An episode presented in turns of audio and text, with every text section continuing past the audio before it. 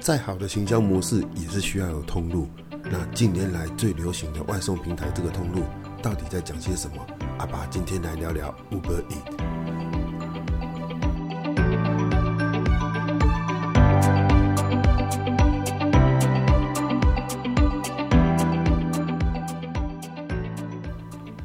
大家好，我是阿爸。那阿爸今天来聊一下 Uber e a t 这个外送平台哈。因为当我们每每个人啊在想创业的时候，你一定会有产品。那你有产品了之后，你一定要懂得去行销，怎么去卖它嘛，对不对？那行销模式有很多种。那其中呃，你再怎么好的行销模式，你还是最重要的，还是要要有通路哦。那通路的话，不外乎就是实体通路跟虚拟通路。那现在最流行的，我们就讲一些所谓的云端通路，讲那是讲好听一点的形容词啦。如果说呃，就简单的来说，它就是一个。呃，虚拟的通路，也就是说你看不到这个实店面啊，但是你可以从网络上面、手机上面去点选哈，购买这个东西。那当然，这东西就会牵扯到物流嘛哈。你购买之后，物流就帮你送过来。那早期我们是不是早期啊？现在也是啊，就是依赖依赖在欧鸟啊、大嘴鸟啊这些哈。那新竹货运啊这些这些等等的物流啊，这是比较传统性的一个物流。那现在兴起的一个台湾现正流行的一个方式哈。像阿爸住住住那个杨梅这边嘛，也是到七月中才开始有有那个 Uber Eat 这些东西，跟熊猫这些这两家快呃外送平台才产生哈。那他们不止送吃的，他们也有送你生鲜食品，还帮你去超市买东西哈，甚至到 Costco 去里面去帮你买东西。那今天在讲，我们来聊聊说这个平呃这两个外送平台它它的兴起到底是为了什么？那我想不外乎就是人会比较懒惰嘛。那人比较稍微懒的时候，其实懒人经济也是这样子来的啦。那所以从国外进来这些外送平台的产业，呃，也有几家也是收了嘛，好像蜜蜂啊什么这些都收了。那也还有最近还兴起一家叫拉拉 move 这些，这些也在杨梅地区、桃园地区开始慢慢的兴起哈。它是属于比较走啊、呃、替代欧尼奥的部分的部分啊，它是主要是走比较货运类的方式哈。那就是其实是我阿爸他年轻的时候的快递啦，我们那时候就叫快递。那只是快递，那时候是送邮件啊，小包裹或是信件啊，一张一张一个小信件、小信封这样，从这边 A 地送到 B 地这样子。那是慢慢的，现在开始有送吃的啊。那好了，为什么会今天聊到这些东西？就是因为阿爸在最近的创业嘛，那在做了一些想要做一些便当类的一个产品。那这个产品呢，我们实际上呃怎么说呃，就是之前当初啊哈，我是在台北市这边看到某一个。啊、那个空房子空了，在我印象里面空了好几年，没看过有住人。那在五六月，今年五六月的时候，看到，哎，奇怪，怎么有很多外送平台在附近？哦，那大家就聊天哦，或许只是觉得说，哦，他们只是聚集在那边聊天而已。可是慢慢的就看到是从那个空房子里面有人，哦，你穿着围裙啊，就是那个递的东西出来给他们，给那些外送平台，他们，那我就看着了解一下，说，哎，但搜寻一下这个地址，哦，原来。在台北啊，已经开始慢慢的兴起一个所谓的云端厨房的概念啊。那云端厨房，呃，就是我们讲的幽灵厨房啊、虚拟厨房啊，这都可以。那他们的方式就是没有店面啊，所以也就是没有外场人员跟那种大马路边的那个店面的房租租金，它可能在二楼、一楼或地下室。它就是一个空间，然后里面我就从那个门的门的缝隙这样看进去哈，里面就是一个很干净的一个中央厨房的感觉，整间都是那种不锈钢的感觉啊。那看到里面，然后网络上查了一下哦，里面有四家餐厅在里面。那这四家餐厅完全没有实体通路，他们走的都是走虚拟的啊。那他们就叫做云端厨房啊。那也有叫做共享厨房啊。那阿拔今天聊一下说云端厨房，阿拔就做了这部分。云端厨房就是说我我不需要去租一个高级地段，或者是说很适合当店面的一个店面啊，因为那个通常租金都会蛮高的。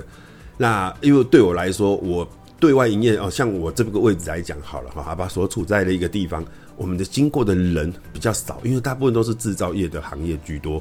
那不像台北市哈，台北市和内湖这种。啊、呃，大家都是通勤族，好、那那个进进出出走动的人就会很多。那大众交通、大众交通工具的一个普及，其实也会有影响。那阿爸所在的地方呢，是嗯，连公车都很少了。所以，所以说，你如果只租一个店面的话，对我来说，其实你要走那种光呃陌生客这样子就进来行进来消费的，其实阿爸觉得几率是蛮低的哦。那可能就比较传偏传统的小吃类或是自助餐，可能还会比较有机会一点。那阿爸做的东西是像现在比较流行的一个 DGI 的一个便当，好，那阿爸只做四个口味啊，只做四个品相而已。那这部分呢，推广就变得很重要，很重要的话，所以阿爸选择了跟 Uber E 的合作。那 Uber E 呢，它就是那它的合作方式其实也蛮特别的。好，那阿爸今天来聊一下说，如何当一个 Uber Eat 哈。如果你今天哈，你没有，你不知道他创什么业，不知道他做什么行业，没有什么产品可以来发展的话，好，那你可能可以甚至自己，可是你又自己想当老板，或者是说你。呃，不得不不出来自己做生意哈，像阿爸这样子也不得不啦。那在一个呃非应该说，在一个不得已不不得已啦，应该说在一个现在这个状况之下了哈，你可以选择跑外送，好，外送平台这个这个方式。那 Uber E 的申请呢，阿爸今天聊一下。如果假如你想要申请 Uber E 的外送平台，哈，它其实它比较自由，它跟 Foodpanda 两个，我们就以这两大家来讲，哈，跟 Foodpanda 之之间的差别，Foodpanda 它是属于用啊、排班的方式，哈，然后你要穿制服，甚至连雨衣都要穿他们的，那他们也有安全帽，他们一系列的产品啊，那就是等于是他就是他的员工就对了，哦，那你是他的员工那，他当然会有安排你一定要做的时间跟不一定要做的时间，这个。呃，Full Panda 它比较适合做专职的啊，就是说你我就是想要不受拘束，但是我喜欢自由自在，是喜欢骑车啊。那这方面的话，你就很适合做 Full Panda，因为它几乎会有一个呃不算保障底薪啦，可是它几乎会有个保障趟数啊，就是说你大概会有基本的一个，只要你有上工的话哈，几乎会有一定的趟数可以跑，但是你是受公司他们公司的一些规范去呃制约的。那也不是说制约啊，应该说就是你是他们公司里面的一个外送员啊，不像 Uber Eat，Uber Eat 它就是一个简单接一个一个一个随意接案啊，自由接案，它自由性很高，它不需要穿制服啊，但是它有，但服装仪容要整齐啦啊，这是基本的啦。那还有一些规定，就是东西一定要在保保温箱里面啊，什么巴拉巴拉这种这种他们规定都一样，但是它在自由度上面跟 Foodpanda 就会有很大的差别，也就是说你。像像阿爸之前呃上礼拜叫了一个便当哈，那个便当那个那个先生蛮酷的，他四点多下班啊，那时候我五点半叫嘛，那他找了一下之后他说啊，他下午才来过这边而已，他说啊你怎么他你是在这边工作吗？他说好像白天在这边在我们幼师这边附近上班，那他四点多下班，下班之后呢，他想说晚上回家在晚餐之前没事，他就会跑跑 Uber。啊，Uber 会跑跑 Uber Eat 啊，如果没有单的话，那就他也没对他来说他也没有差。啊，反正他就是回家的路上啊，有有单就跑这样子，所以他自由度是蛮高的，他不需要说哦，在固定的时间或是排班，或是说区域限制，也就是说区域限制，也就是说，这你跑 Uber E 的话，你可能你今天车子啊，摩托车骑骑骑骑骑，啊，骑到像我骑到桃园，骑到中坜啊，这个时间哇，好，跟朋友约好约蛮晚的啊。那就好像还有三个小时的一个空档，OK，这时我就开启接单。啊、那你在接单的时候，这个时候你的单子也有可能进来，你也有可能趁这个时候啊赚、个跑个一两趟，好、哦、赚个五十一百的，那也不错。OK，好，那来聊聊阿拔，今天来聊聊说你怎么样去当一个 Uber Eat 一个外送员啊、首先，你当然一定是要台湾的国民嘛，你没有的话，你有居住证其实也是可以的。OK，那我们一定是要满呃十九岁嘛，记得是十九岁以上。哦，满十九岁以上的一个台湾国民身份，再来就是你还要申请良民证。良民证这个东西可能比较嗯，有点年纪人就是就叫良民证啊。啊，但是如果稍微年轻一点，就会知道说，好像就是查一个刑事记录的问题哈，就是说你有没有前科啊？那如果你前科完全完全没有任何的前科的话，才有办法哦，哈，才可以拿到那张良民证啊，不然它上面它会就会写说你曾经犯过什么。哦，那在 Uber E 上面呢，他们的规定就是你良民证上面一定是没有犯过任何的前科才行。哦，那这部分呢，你可以到呃各个地方可以警察机关去去申请啊，然后你也可以用挂号的方式，哦，他也可以用好字，他也会把挂号寄给你，你只要付挂号费就好了啊。那像把这叫桃园嘛，我这呃杨梅地区、中坜地区全部都在桃园市，然后，桃园桃园市政府那边，那我们就去桃园市政府的警察局那边去拿证，哈，因为。就是桃园市这一大区域哈，那就是在同一个地方发证，那去大概这个工本费是一百块钱，那缴了一百块钱，核对了一下你的身份证资料之后，他就你就可以拿一张良民证哦。那你 OK，你刚刚讲的满你满了满了十九岁以上，满了身份证跟良民证之后呢，你还要骑摩托车嘛，一定要驾照，摩托车驾照哦。一般你骑的定义是那种一二五以上嘛，五十以上，五十 cc 以上的话就是普通重型机车。那你当然要普通重型机车的驾照，那你过期没有关系，因为现在台湾已经开始不不受那个有效期限的管制了哈。那就是说，只要你有驾驶执照就可以了。再来，机车一定要行照啊，那个是行照，它的特别其实蛮特别，就是说，呃，它没有不没有规定说一定是要你跑要你要申请人的的呃名字。啊，就是说我可以拿爸爸的、妈妈的、老婆的、哈妹妹的、哥哥的、姐姐的，或是别人的、隔壁的、邻居的都可以，只要你拿得到行照，就可以申请。那你有行照呢？它还规定说，因为我们台湾有行车会有一个强制险嘛，那你强制险是一定要保的哦。那现在网络上有很多人在讲说，第三责任险要不要保啊？有人说新北市跟桃园啊什么这些没有，因为第三责任险它并不保营业用的机车。啊，也就是说你是营业用，你是那还赚钱的，所以当你出什么状况的时候，你没办法拿第三责任险来做理赔。啊，那保险公司会说你是在跑 Uber，你在送外送，你是在营业用，这是不受保险规范的。啊，那当然现在开始，今年开始有几家哈富差啊或什么，他们有些保险公司他们有针对外送业者来做这部分的一个保险哈。这个如果有兴趣的话，可以自己加保了哈，一年大概也是一两千块。有些时候为了自保嘛，自己出状况的时候可以。啊，这比较个保险嘛，哈，但是这并不是强制性的。好，再重复刚刚讲的，你需要身份证，好，满十九岁以上的身份证、良民证，好，驾驶执照，好，那重重型普通重型机车的哦，然后再你的机车的行照，好，那机车行照呢，必须要强制险，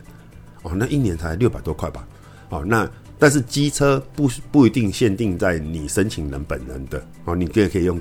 反正就是你要骑哪一台你就申请哪一台嘛。哦，OK，那准备好这些东西之后呢，拍照，还有自己的大头照，哦，你拍你上传上传的照这些资料的时候，送送整这文件呢、现在因为 COVID-19 的关系，全部都采线上申请。那你在线上申请的时候，你就必须要合乎规范，哈，全部都在 A4 大小，甚至比 A4 大一点，哦，你那个尺寸，其实说你一般用手机拍的话，其实多多传了几次应该可以了，反正就是。远近远近这样试拍哈，不容易传，因为 Uber 其实蛮难申请的，申请的是蛮龟毛的。那但是相对性它也比较严格了哈，看美工无微博诶几多啊对呀那哈。那对不起，那在你申上传文件之后，你还要申请一个大头照啊。像阿爸就到现在还是很后悔，就是那天大头照，我以为这只是个大头照，只是做个证明而已，做个记录，结果没想到那个照片已经不能换了啊。也就是说，哪一天我去做这样的事情。去保健干嘛的时候呢？那个大头照就会出现在购买人他们的头上面，呃的的手机上面，他就知道说哦，外送员是谁啊？OK，好，那你送了这些东西的文件之后呢，大概他们网络上是说，呃，官网是说二到三天左右会审核啦，但是阿拔的经验是一天就好了，好，那一天下午大概两三点申请吧。那晚上九点十点的时候就说通过审核，通过审核之后，你必须还要做一个线上测验。那个线上测验它会有几四大项的一个项目，食安呐、还有呃交通安全呐、这些，还有外送的一个标准啊什么这些课程啊。当然它是文字的 PDF 档啊，你就在线上看看一些这些法规，包括食品的卫生条条规啊什么这些看一看之后呢，它会简单做一个测验啊。那个测验呢，它会有累积分的，九十分以上才算通过。那九十分，其实如果你考不到、考不过怎么办？要继续重写啊！你就是不断重写，不断的登录重写就好了啊！他就是考到写到过为止啊！那个写的他问题其实就差不多啊，所以其实他过不难啊。但是我建议啦，还是要知道一下那些法规跟那些条文啊，因为那些其实也也关于到说你以后跑的有跑件的话哦，你可以的收入啊，还有一些法规啊，还有一些规定啊，还有。一些你跑的店家，他们有没有合乎食安呐？什么这些这些的规定，大概了解一下啦。哈。然后就做了那个检验之后啊，你就可以上网哦，在他的官网上面买你的保温袋。当然这可以同时啦，好，就是你做测验，好，那看看那些做那些讲，就就是看那些内容，看那些条文的时候，你同时也可以先购买你的保温袋啊。保温袋是一千块钱，那可以便利商店收件，也可以。现在我看好像是便利商店收件而已，啊，那便利商店收件的话，就是我现在全家吧，哦，运费一百块钱，大概一千一百块钱，那你可以线上刷卡，但是你也只有线上刷卡，哈，你也只能线上刷卡，然后去去购买这个动作，大概几天之后吧，它就会送到 seven 呃那个全家便利商，你指定的全家便利商店去。那当你测验过了，然后还拿到保温箱了呢，你就可以再上网，因为它可以知道说你你有没有收件嘛，好，你收件之后呢，它就会开启你可以接单的，开始收接单。哦，那接单的话，现在 Uber Eat 它又有分一种所谓的，因为像有买过 f a n d a 的人都知道，我们可能是登录信用卡嘛，那你购买的时候你根本不用拿钱出来，哈，直接就是线上刷卡了。但是现在 Uber Eat 它为了方便学生，哈，因为很多学生他们就干脆不带便当了，直接用手机点 Uber Eat，然后请，就是因为他不会有信用卡嘛，那家长会给他们钱嘛，啊，就是，嗯，还有一些人不太。没有信用卡的人，哈，都为了方便这些消费族群，所以他们也有做所谓的现金，好，他们有收现金这一部分的。那你跑 Uber E 的话，你可以开启说你要收现金跟不收现金。如果你今天选择可以收现金的话，你必须就变成说你，哎，你个人要准备零钱啊，什么找给客人，哦，那这除了这找给客人以外呢，你不就收了钱吗？但是 Uber 本公司没有收到钱啊，公司就会在要求你，哈，从线上那边付款给他们。啊，就是就是用信用卡付款的方式付给他们，哦，就是说你收到，比方说你收到一千块钱，那公司那会跟你要一千块，对不对？那这个时候呢，你就用呃，必须要在线上啊，就是在你的账号这边登登录你的信用卡资料，那就会用呃，公司那边就会用刷卡的方式，然后把这一千块刷回去到他那边去。可是这部分要了解到的是，它有一个特别是 Uber E 它是国外的账户，所以你当你刷。国外在国外买东西的时候，你会有那个趴数嘛，一点五趴的样子吧，哦，就是一个国外交易费。所以这部分呢，哦，你哦你收了一千块钱啊，可是你要付钱付一千块给公司，对不对？但是你还要多付那一点五趴的一个手续费，国际交易手续费。那这一点呢，也不用担心哦，收现金那可不是自己就亏到了？哎，没也不用担心哈。这部分的话，玉山银行啊、Line Pay 啊这些，它都有方法可以去做一个。那个国际交易费的一个取消，而不是取消，其实说减免呐、就是你可以不用国际交易费，那一点五趴就是不用了哦，不然怎么真的很亏？你收了现金，你一趟他赚了六十几块钱啊，结果你赚六十几块钱之后，你还要扣一点五趴给给国际交易费，这样真的很不划算。那如果说你真的想呃，实际上你想要申请什么话，就来配来配的话，你可以。在玉山银行，呃，这个我还没申请呢。就是说，我去玉山银行就问他，他们这个卡好，然后如何登录到的 l i p a y 里面，然后用 l i p a y 去登录到 Uber Eat 公的那个账号里面，这样由 l i p a y 去支付给公司啊，这样你就可以省去那一点五趴的一个国际交易费啊。那这部分其实大家也要了解一下。还有，那我们怎么公司怎么付薪水给我们？付你外跑了，他你可以看到说，他马上就可以看到说，你这目前为止这个礼拜总共赚了多少钱，跑了几趟，这些都是有资料的。OK，那你赚了多少钱？这些公司会付钱给你，但是公司付钱给你的话呢，其实很多银行都可以收啊，他都可以支付，你只要登在你的账号资料上面登录你要收款的银行就好了。那阿拔是建议啦，哈，玉山银行啊，还是玉山银行对。不是在帮他代言，而是说玉山银行在这部分做的蛮好的。就是说你在玉山银行，但是你要开通英文的账户，也就是说你的名字好，叭叭叭，啊，张某某这样子。但是你必须要登录你的英文账户，也就是说你必须拿你的硬件章啊什么去柜台啊，跟他说你要开通你的英文账、英文名字啊。如果你有玉山银行的信用卡的话，那就直接拿信用卡给他看就好了。他就是这，他就会哦了解好，就知道他就会照你信用卡上面的英文。好，然后把你的英文，把你的账户里面多加个英文上去，这样对 Uber Eats 的公司，他们在汇钱给你的时候，他们会英会英文，我从国外汇进来，那玉山银行他也不会跟你收这些国际手续手续费，好，因为如果跟你收手续费的话，Uber 公公司一定会跟你扣，啊，他跟你扣回来要奈不奈何，对吧？那没合嘛，啊，但是啊这部分呢，其实在抵消的部分，你要付公司，比方说付公司一千块钱哈，因为你刚刚收现金一千块。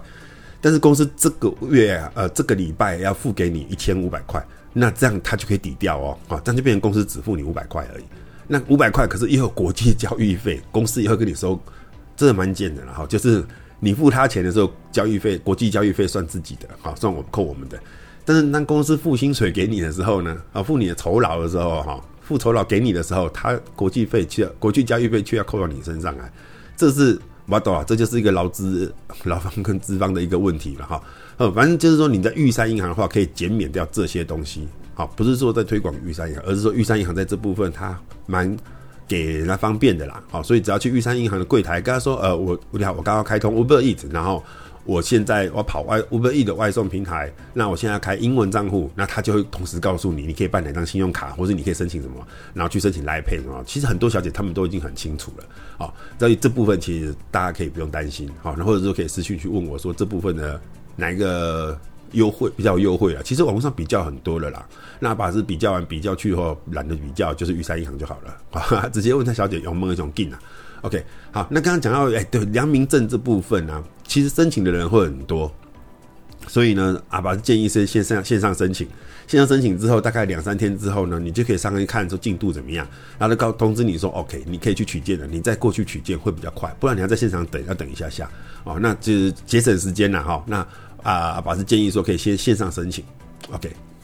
那准备好上面阿拔又讲了这些条件以后，啊，准备完之后，那接下来怎么办？哦，就不用怎么办？你收到箱子之后，把它绑好，准备好手机架，准备好你的行动电源，准备好你的雨衣。OK，那把建议的里面还可以放一些卫生纸啊，或者是一些泡棉垫哈。因为如果说你外送到一些东西，因为包括有些东西故障啊，掉了啦、倒了啦哈，那些很多其实都是要外送员自己去负担的啊。包括饮料有有有解有解，或者你哭了，咚就咚几的啊，那个就有半杯。呃，这 少掉很多饮料的话，那其实也是亏了啊！你亏的话，你一趟跑起来几十块钱，六七十块钱，那这部分的话，你还要去赔那个饮料，啊，这北河啊，对吧？那你准备好了，刚刚讲的这些东西，包括手机架啊什么，这些都准备好了之后呢，就可以用你的手机下载 Drive 的这个部分哈，一呃 Uber Drive 这个 APP 哈，上面然后你就可以开始开通，开通的话，你就可以开始准备接单了。那接单的话，把建议一开始不要接太多。就也不要什么叠不叠单的哈，你就是一次接一个单，慢慢的跑，慢慢的跑，然后慢慢的试出说在哪个附近待。它不是说你最近，你靠哪边最近哈？比方说我靠麦当劳最近，然后单就一定在我身上，这不一定。哦，它有时候会趟分趟数或分周遭的人的趟数来算，或者是说有人顺趟。哦，它会有很多种，没有人搞得清楚它到底是怎么运算，跟 Google 一样哈，它的运算法到底是什么，没有一个很详细的一个说法。但是呢，你可以慢慢试出说你在哪个热点哦，你可能接单的几率会比较高。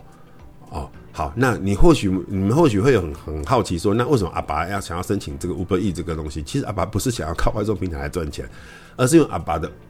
便当平是靠 Uber E 的这部分好来 Uber E 的这部分来来帮我做外送，那还有做广告。啊，因为阿爸没有多余的经费去做网络行销啊这部分，那我比较走传统方式啊，就是发送 DM 啊，或或者是说就是陌生拜访这部分。那在网络上面呢，我就靠 Uber Eats 跟 Food Foodpanda 这部分来帮我做广告，也就是说附近的人哈，周遭的人想要吃，那看到我的照片，或许有兴趣，那这样我我就订就可以接订单。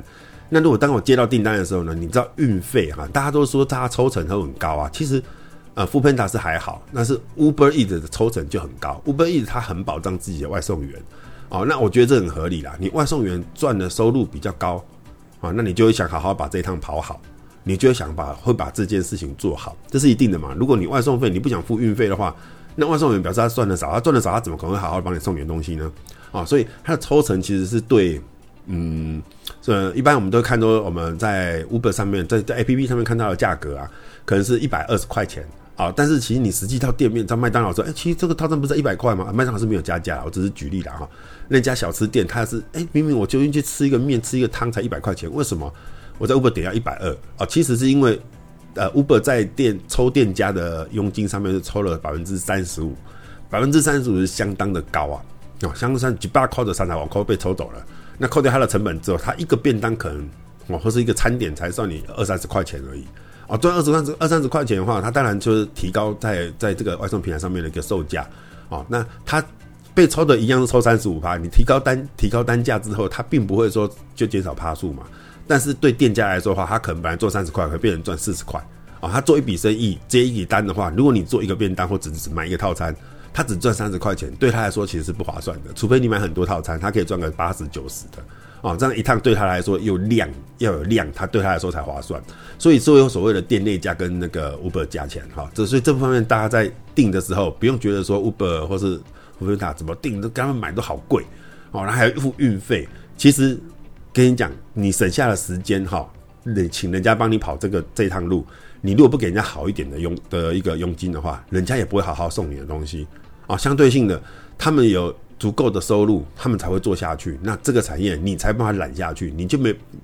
如果你你连这边运费都舍不得给的话，那就没办法揽了，你知道吗？你开开开开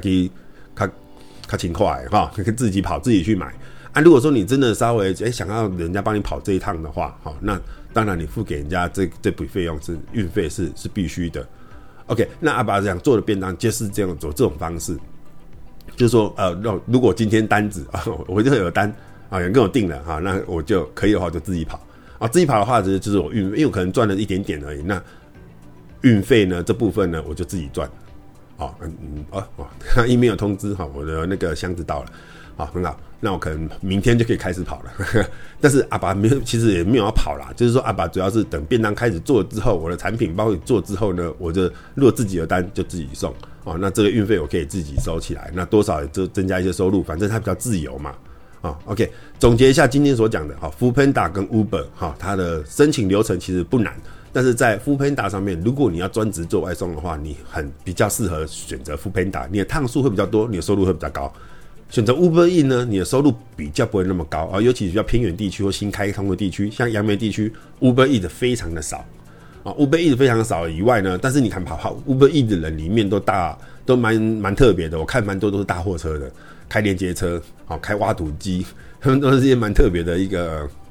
行业。开大车，然后开开大玩具，然后突然变成一个小摩托车在那边骑。有时候跟他们聊，就觉得蛮蛮有趣的。啊，他们就是哎、反正就是下班或者今天没有趟了，没有车趟可以跑了，那他就跑跑 Uber EAT，反正送一送这样子。那我是跟他们讲说，那我也有跑，那以以后呢，大家欢迎大家来我的附近，哦，工作室附近在那边 stand by。我希望我的生意如果好的话，大家就有钱赚。啊，当然我要跟着大家一起赚。毕竟好的生意模式啊，就是你赚钱，我赚钱，然后消费者吃得安心，然后拿得开心，哈，这样才是一个皆大欢喜的一个程度，而不是说我赚钱你没赚钱，或是你赚钱我没赚钱，这样安的不好啊，这不是一个很好的生意模式。好，好，那今天就差不多讲这啊，不，还补充一下哈，如果说像你要有兴趣跑 Uber Eats 的话，你大概想说，大概你收入会有多少钱？你大概抓一趟平均大概有六十块左右的哦。啊，如果在一到四公里来讲的话，四公里以内的话，你大概会有六十块钱左右。你一个小时如果跑个三个单。好，到四个单的话，其实是有可能的啊。可是看地区的，哈，还是看时间点啊。用餐时间跟下雨的时候，哈，其实单数会比较多。